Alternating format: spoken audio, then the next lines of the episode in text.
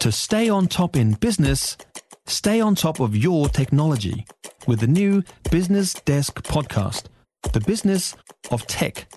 Listen on iHeartRadio or wherever you get your podcasts. You're listening to the Saturday Morning with Jack Tame podcast from News Talk ZB. It's what, the 11th of the 11th, which means it's that time, what, we're six weeks? Hey, six weeks from Christmas. which means it's that time of year where, um, if you're anything like me, you will be starting to wonder what on earth you are going to buy some of the most significant people in your life. That's where Catherine Raynes' job comes in. She has, I just think, one of the most critical roles in the lead up to Christmas when she joins us every Saturday with her book picks for the week. Hey, Catherine. Morning, Jack. This yeah. build up. do you feel like a lot? do you feel the pressure at this time of year? Uh, yes, actually, I, I weirdly do. Like, I get asked a lot about recommendations and, and yeah, and then you're trying to pick the right thing for the right person. So, yeah, you feel a bit of pressure. Yeah, yeah. I feel like, I mean, it's a classy gift, a book. You know, sure especially is. if you can nail it, if you can find something that's really, you know, like you've just kind of perfectly. It just shows that you've you've kind of given a bit of thought, right? You've thought about someone's interests or whatever, and um, yeah, and you can maybe you, you've you know considered it long enough that you've managed to pick something that might surprise and delight them. So anyway, let's um with that in mind, not wanting to add to the pressure, give us uh, this week's picks. Let's start off with the Frozen River by Ariel Lawhon. So this is set in the late 1700s in post-revolution Maine, and it's winter, and it's a small village, and everything has turned to, to ice. And this mystery is actually inspired by a real life person, a woman called Martha Ballard, who was an 18th century midwife. And interestingly enough, she also investigates crime in her small town as acting as a, a coroner. And she just accomplishes the most amazing things in her lifetime. And it talks a lot about what she and the woman of her village endured, but it is fiction. And the story gives us these daily lives of the people in the small town, and it focuses in on Martha's family and the woman who she attended to as a midwife. And you hear about the births and the deaths and the sort of the, the puritanical ways of the time, really. And then all of a sudden, the story just goes on a completely different tact when this villager's body is found in the Kennebec River. And in her medical opinion, he's been hanged. And the local uh, doctor argues that actually it was accidental drowning.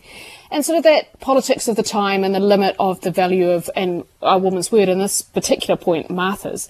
And she's heard deathbed confessions and many secrets. And during this inquest into death, it becomes clear that there's really more than one villager that would have wanted this man, particular man dead. And she has a very personal stake in the, the outcome because her son may have been involved. And then the pastor's wife, Rebecca, come, reports that she was raped. And so Martha has this whole testifying between being torn between the truth and the fear that her children will be implicated in this murder. And what you get is this really amazing story with murder mystery and secrets and gossip and hypocrisy and this corrupt judge and this community of villagers and this woman that were at the mercy of their society. And about the developing justice system, you know, following the Revolutionary War. And it's just fascinating. And the fact that she's a real life character is just really gives it a whole yeah. level of interest. And you know, right at the end of the, the book, there's some footnotes and it talks actually about her in her real life. And I just think, I'd love to read the real life story of her because this is all taken from her diaries. And yeah, it's just, just fascinating. It sounds really intriguing. Sounds really, really good. Okay, that's The Frozen River by Ariel. I don't know how to say her name, but Law Lawhon, I think. Lawhon, yeah, I think yeah, so. Yeah, we'll make sure that's up on the News Talk ZB website so anyone can find the book anyway. Next up, Resurrection Walk by Michael Connelly. So this takes two of Michael Connelly's best known characters for the second time, a guy called Mickey Haller and Harry Bosch, who's the detective, and the story flips back and forth between the two of them. And at the end of the story, so Harry's needed to have health insurance and he's been enrolled in this clinical study for his leukemia. And he has to go and work for Mickey, his half brother, because Mickey can give him this this health insurance. And Mickey's just got this client declared innocent, and he's now keen to run his sort of own innocence mm. project. And Harry's tasked actually with trying to find out who he should help and going through the letters and focusing on any of them have any merit. And he finds one, and it's this woman called Lucinda Sands. And she was convicted of killing her ex husband, a guy called Roberto, who happened to be a Los Angeles County Sheriff deputy.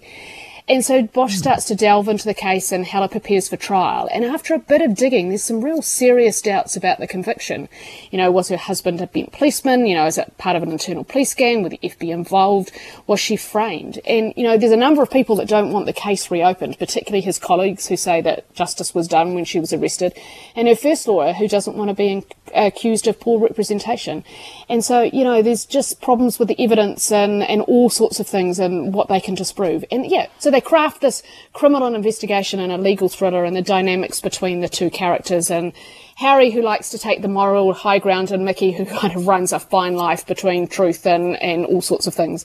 And you just get sub, a superb plot and lots of pacing and this narrative between the two characters. And it's, yeah, it's enthralling. It's one of those, those thriller, sort of legal thrillers that you just delve into and you keep reading because you'd really like to know what happens next. Yeah. And yeah, and I really like these characters. Okay. And, you know, the fact that they're together in a series just yeah, makes it even better. Oh, fantastic. Okay. Hey, thank you. Uh, that is Resurre- uh, Resurrection Walk by Michael Connelly.